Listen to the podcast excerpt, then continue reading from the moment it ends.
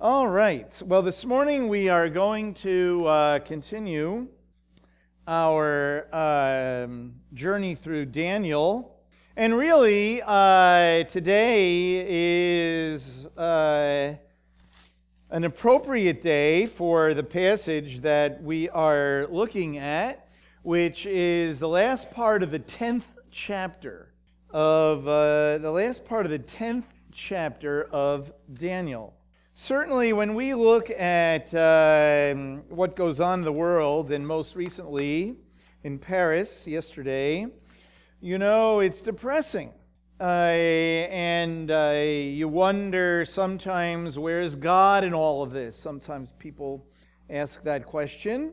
And uh, people wonder, when will it all end? And, and uh, you know, how can these things be stopped? And and those are all right questions, by the way. You know, um, uh, people seeking uh, answers. Uh, if you remember, uh, and on uh, September 11th in 2001, for a brief period of time, a brief period of time right after that, people were really asking questions.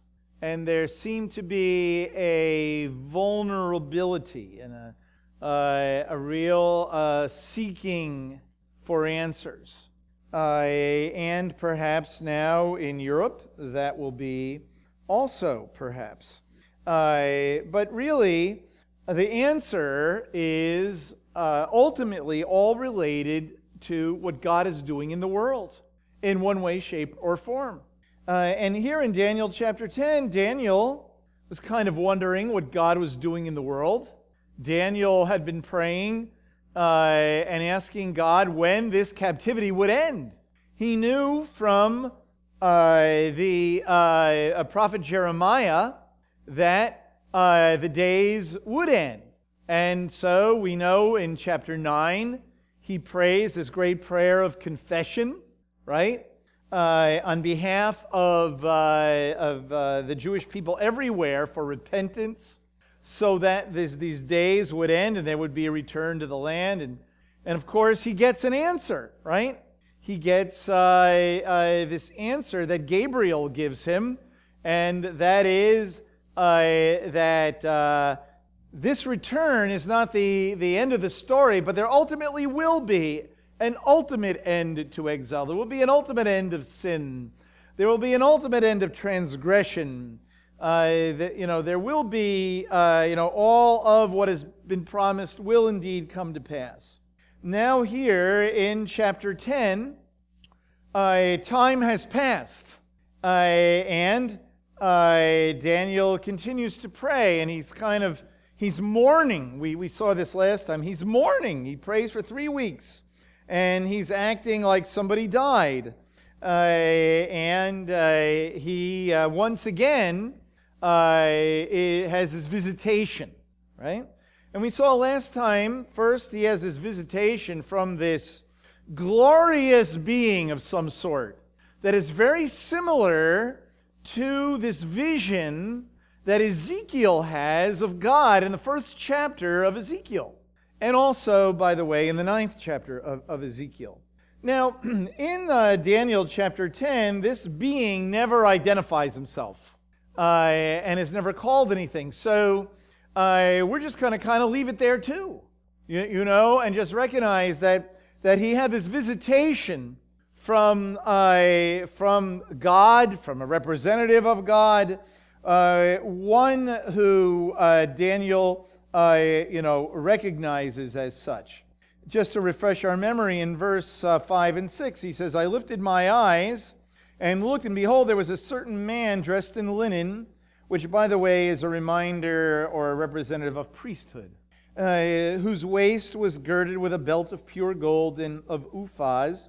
His body also was like beryl, and his face had the appearance of lightning. His eyes were like flaming torches. His arms and feet like the gleam of polished bronze, and the sound of his words like the sound of a tumult. You know, it's interesting that Daniel sees this kind of picture that this is the kind of picture I, I think it's scary. I don't know about you. It's not so much like, you know, this picture of God with his arms open and come and sit on my lap and, uh, and I'll keep you warm and cozy. This is like scary stuff, you know? But he sees this bigger than life being. All right. And uh, we see his reaction is a great dread fell on, fell on the people that were around him. We see they couldn't see it, but they knew something was going on, like we said last time, and they ran away. And we liken this kind of like when Paul had this visitation of the Lord on the Damascus Road. You know, that's kind of what happened. So then it says, So I left alone, I was left alone and saw this great vision, and no strength was left in me, and I turned pale, right? My natural color turned to a deathly pallor, and I retained no strength. Uh, all right, and so then we see um, he falls on a deep, into a deep sleep. And in verse 10, behold, a hand touched me and set me trembling on my hands and knees. And now uh, uh, there's speaking. And he says, O Daniel, man of high esteem, understand the words I'm about to tell you and stand upright, for I have now been sent to you. And when he had spoken this word to me, I stood up trembling. And then he said to me, Don't be afraid, Daniel, for from the first day that you set your heart on understanding this, and on humbling yourself before your God, your words were heard, and I have come to respond in response to your words. So now Daniel is going to get yet uh, a word uh, of, um, of revelation.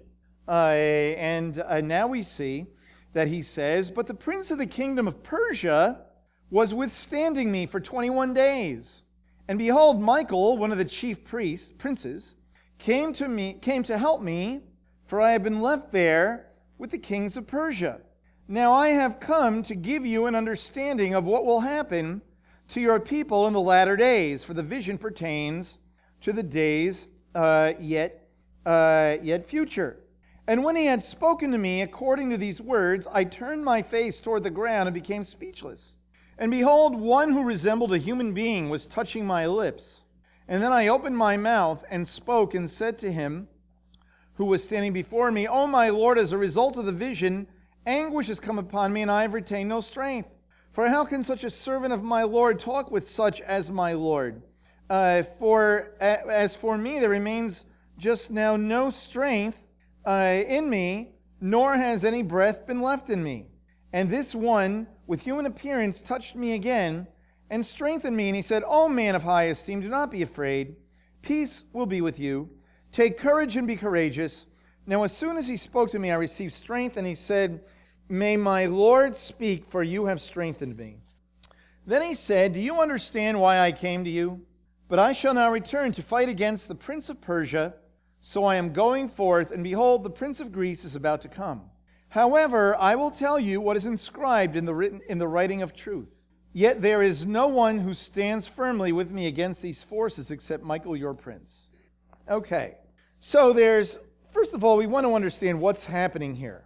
I'm going to uh, suggest, you know, when we talk about Moses going up the mountain in Exodus, sometimes in the Torah study, when we, when we go over it, or in our, in our um, uh, Torah class at MSI, I like to say, you know, we're not quite sure exactly how many times Moses went up the mountain. When you read it, it's a little ambiguous. So I'm going to say, when it comes to these beings here, we don't know if there's one, if there's two, or if there's three that are speaking to, uh, uh, that are appearing and speaking to uh, Daniel. Uh, most people say two.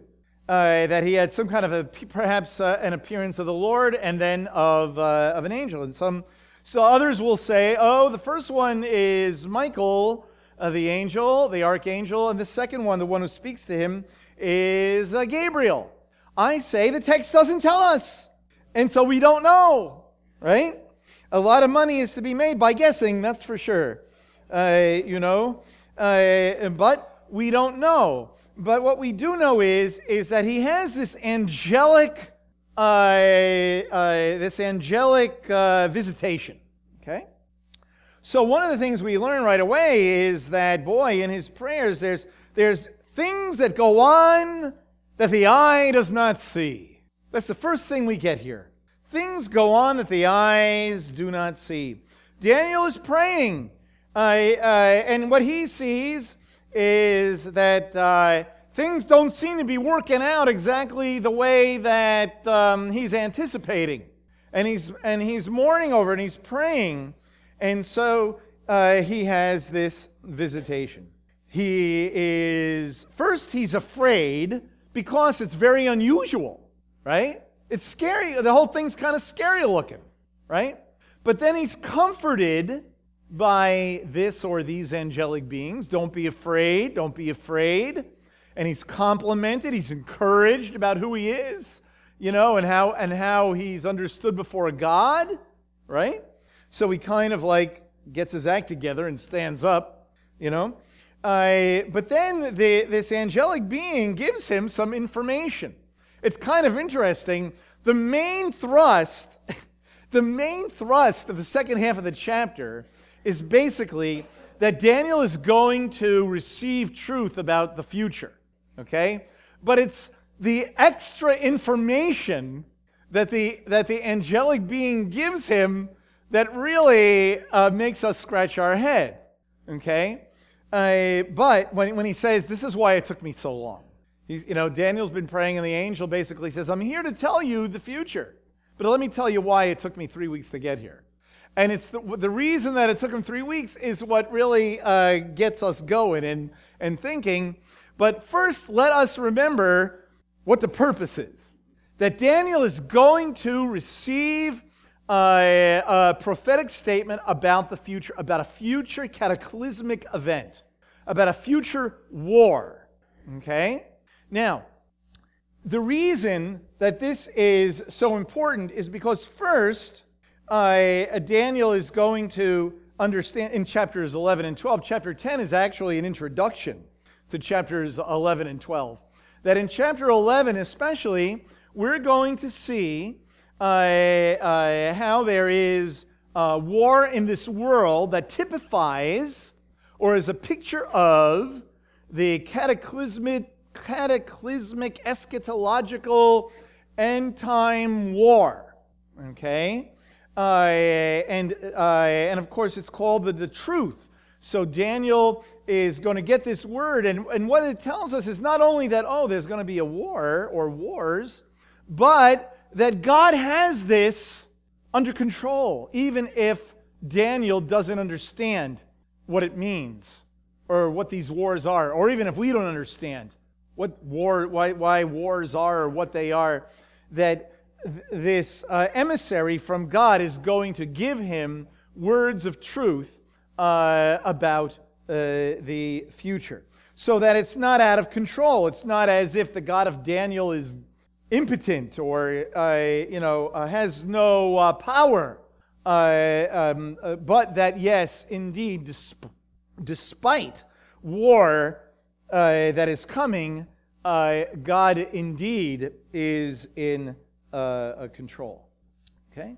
So now, another thing that we see here uh, in, in, this is that um, uh, not only will there be a war, but that in the invisible world, you know, it's all spiritual. We don't say physical and spiritual, okay? Because the physical is also spiritual.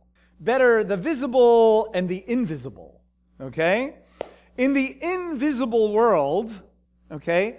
Uh, there's all kinds of activity uh, uh, going on. And here, what we read about is uh, a warfare taking place in the invisible angelic world.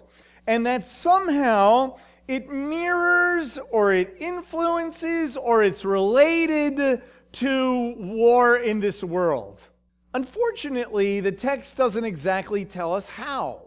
Or, uh, you know, uh, we don't want to say, we would never say that the war in the heavenlies or in the invisible is the real one, and that this is like a, um, a shadow of it. That's actually, uh, that comes from um, Plato and uh, elsewhere, you know. Uh, that's not what we would say uh, at all. we could say, perhaps, that somehow war in this world is influenced somehow in the invisible angelic realm. Another thing we could say is that what we do know is, is that there is a prince of Persia and there's a prince of Greece, and that they mirror their enemies of God, just as Persia and Greece are enemies of God.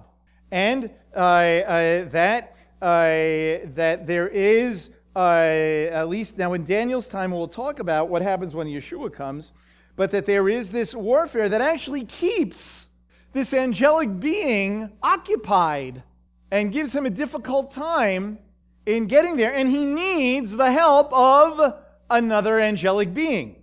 And thankfully, he says who that is. That is Michael. Okay? Uh, Michael, uh, who is called one of the chief princes. Wow. Now, that could give some of us, uh, you know, just a wonderful several hour discussion on what do you mean one of them? You know, uh, isn't he the archangel, the guardian of Israel? Well, yes, but here it says one of the chief princes.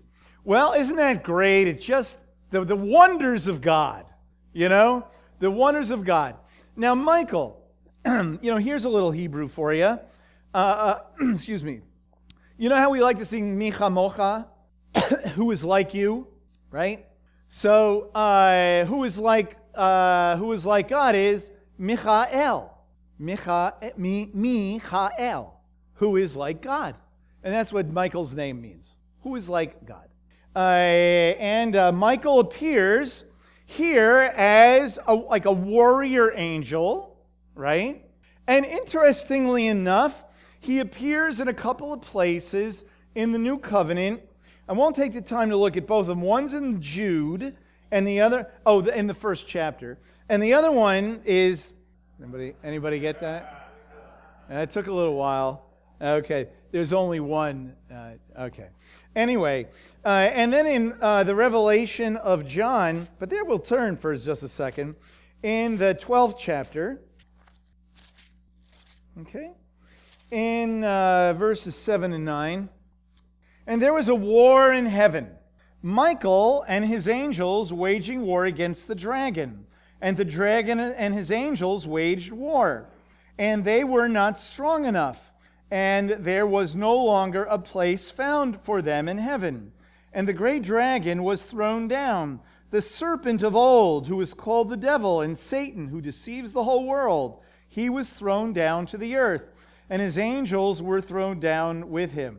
And so we see Michael is this uh, like a chief angel waging war, a protector of um, uh, you know of uh, Israel, of Daniel and his people, uh, and we see that he had to come to the rescue so that this angelic being who's speaking to Daniel could give him this message.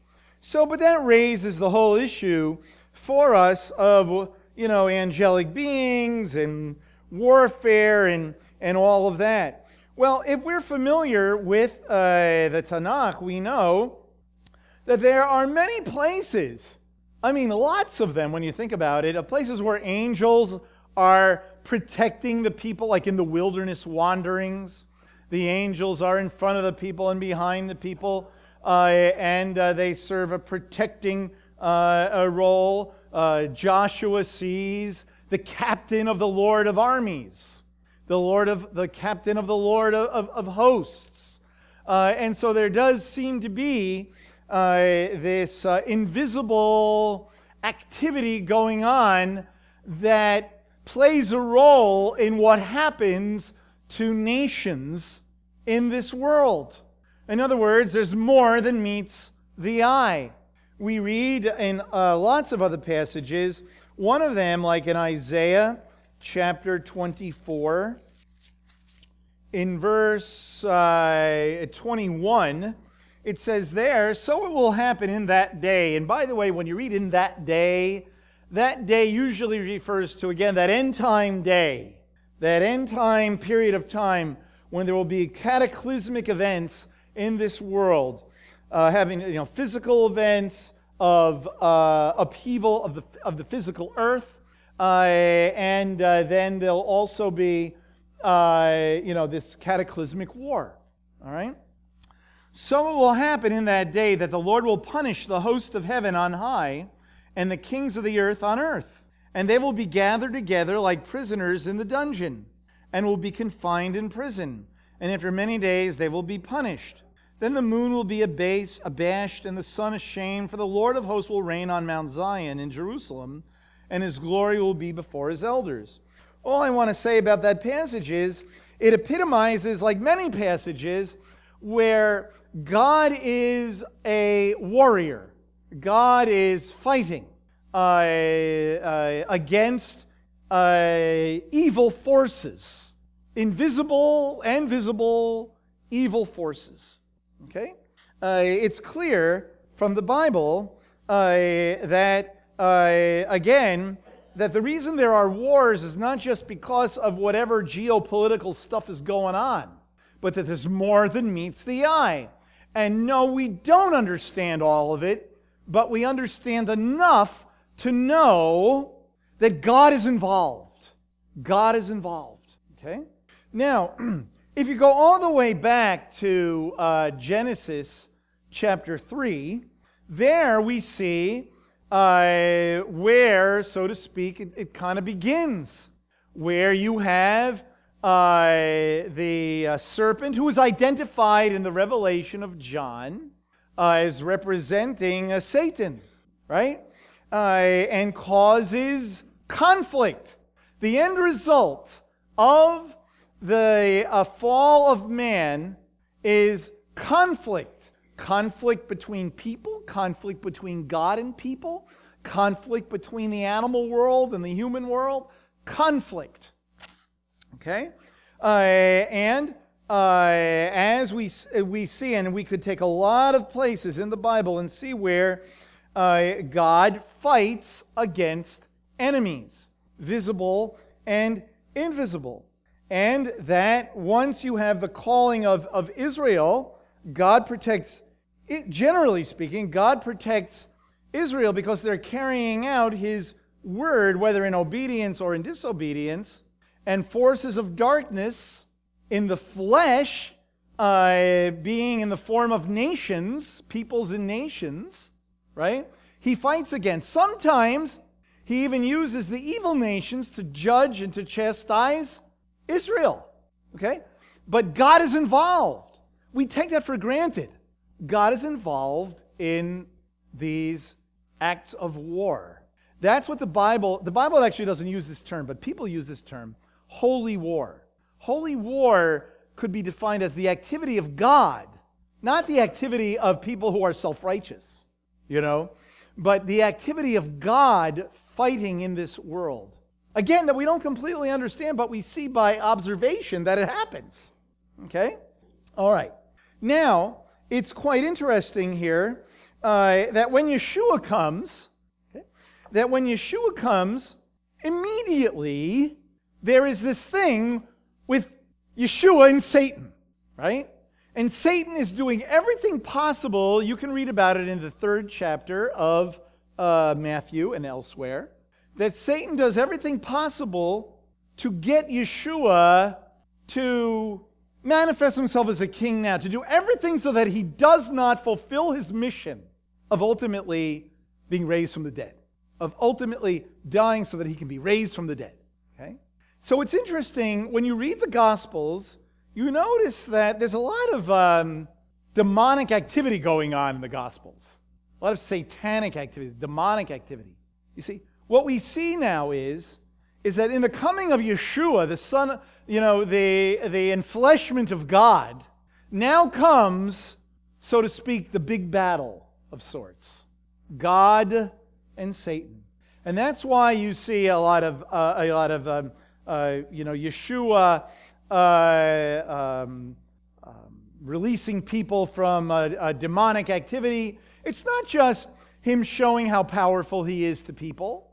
And it's not just he loves people so much that he doesn't want them to have demons. It's that this is this battle that had been waged since Adam and Eve. And that now the Messiah has come into the world to defeat this enemy. And without taking all the time, you see and when he when they come to look for his body, there's angels all over the place, right? Uh, there's angelic activity taking place, but succinctly, Paul says in Colossians chapter two, in verse fifteen, when he had disarmed the rulers and authorities, he made a public display of them, having triumphed over them through him. Okay? He's talking about his death if we start a few verses back. Okay? And this is what Yeshua did. He has disarmed the enemy, he has defeated sin and death. Yeshua has defeated sin and death. He has defeated the enemy. But in the very same way that we might say, well, I've embraced Yeshua, but now there's still a battle of the flesh and the spirit. So, in the very same way that the ultimate war is won, but there's still a battle that wages. Just like we might say, you know, uh, in World War II, how after uh, D Day, right, the handwriting was, so to speak, on the wall about the end of the war. But it still took lots of death and dying for it to play out. And so, it's not a perfect illustration, but it kind of gives us the, the idea that Yeshua defeated the enemy. But it's not until Yeshua will manifest himself in this world again when we will see all of the manifestations of that. Today, we must embrace him in order to experience that. And so, wars in this world continue of good and evil. There is still angelic battles being waged, evidently, that, uh, that play out in this world. And so, just like in Daniel's day, we could still say that there's more than meets the eye when we see battles waging in this world, because they are a reflection of the heart of man. And the heart, in the heart of man, in the heart of you and I, there's still a battle being waged. Uh, Paul talks about it in the book of Galatians. There's a battle between flesh uh, and spirit. But in another place, in Ephesians chapter 6, he says quite clearly in verse 10 finally be strong in the Lord and in the strength of his might. Put on the full armor of God that you may be able to stand firm against the schemes of the devil. For our struggle is not against flesh and blood but against the rulers, against the powers, against the world forces of darkness, against the spiritual forces of wickedness in the heavenly places. Therefore, take up the full armor of God, that you may be able to resist in the evil day, and having done everything, to stand firm. Stand firm, therefore, having girded your loins with truth, and having put on the breastplate of righteousness, and having shod your feet with the preparation of the gospel of peace. In addition to all, taking up the shield of faith uh, with which you will be able to extinguish all the flaming missiles of the evil one, and take the helmet of salvation and the sword of the Spirit, which is the word of God. With all prayer and petition, pray at all times in the Spirit, and with this in view, be on the alert, and with all perseverance and petition for all the saints. And then he goes on to say to pray, and in particular, don't forget to pray for me. Uh, so, what he is saying here is that there is victory in the Lord. Stand firm. There's victory in the Lord. When we embrace Yeshua, remember the Bible says, He who is in us is greater than he who is in the world. This is not like uh, God and Satan are, are having this tug of war and they're act- actually equals and we're the rope and may the strongest one win. God has already won, but, it, but the battle is still being played out. And so when we embrace Yeshua, and the Ruach, the Spirit of God, comes to indwell us, we can stand firm.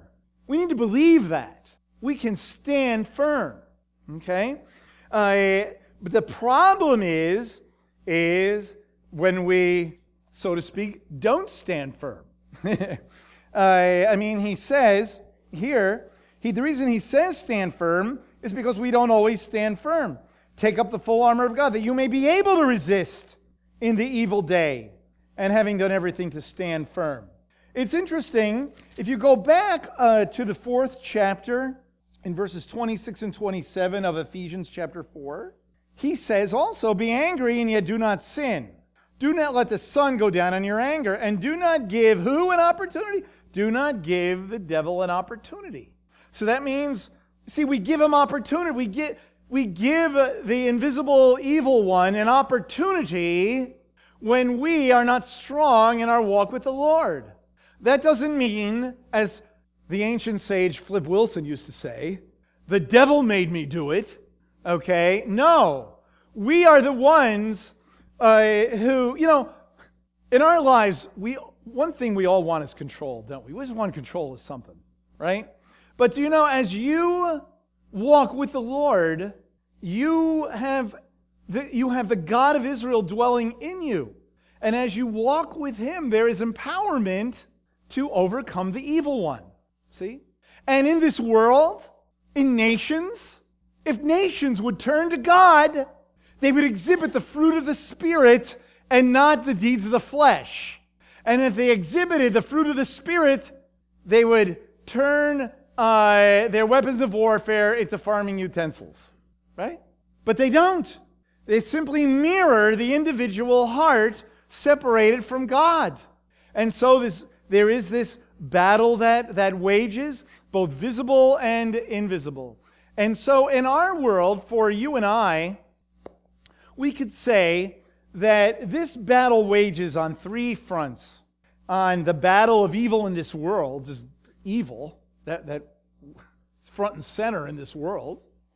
Uh, the, uh, the battle that we have when we share the good news of Yeshua and the battle in our own beings, in our own hearts, the battle for our own heart. And so, what do we do? Okay, so we can acknowledge there is this warfare, there is this invisible war being waged, and it plays out in some way, shape, or form in this very world. So, what can we do? Should we just make more warfare? Maybe God has given us, as Messiah followers, a particular empowerment to be able to do something about this on all three fronts. And what does uh, what do we read in this passage in the sixth chapter of Ephesians? Well, without, without going into all the details, I'll just say this. One of the things uh, that we have is the Word of God, right? Uh, you read here, um, uh, let's see and take up the helmet of salvation and the sword of the Spirit, which is the Word of God. Okay? So, there, knowing the Word of God, knowing the Word of God, and I say knowing, I don't mean just having knowledge, like you've memorized all the books of the Bible. I don't mean that kind of knowledge. I mean that you have the Word in your heart, and that when you are tempted, or when uh, there's an issue, when you're confronted with evil of some sort, to be able to say the Word of God. And the Word of God is powerful and can break uh, the, uh, you know, the issues of, of evil and temptation. When we, when in our volition, in our will, we desire righteousness. We're not in this alone. God is not the co pilot. Okay? Uh, and, and so when we desire it, He's given us the tools. One is the Word of God. Another biggie is prayer.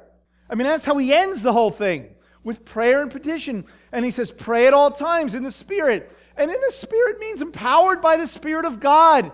Uh, that's what it means. If you know the Lord, this, the Ruach is in you, you are empowered to pray this way. And he says, with this in view, be on the alert with all perseverance and petition for the saints. Be on the alert.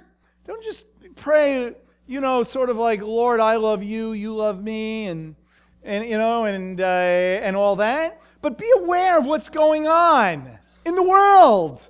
Watch the news. And rather than order a pizza and watch the news, pray. And what I mean by that is oftentimes what we do is when some big world event is going on, it's almost like watching a movie. Like we just cannot get enough of it, right? And uh, but I say, let's pray about it. Intercede. That's what God calls us to do because He dwells within us and we can pray against the forces of darkness.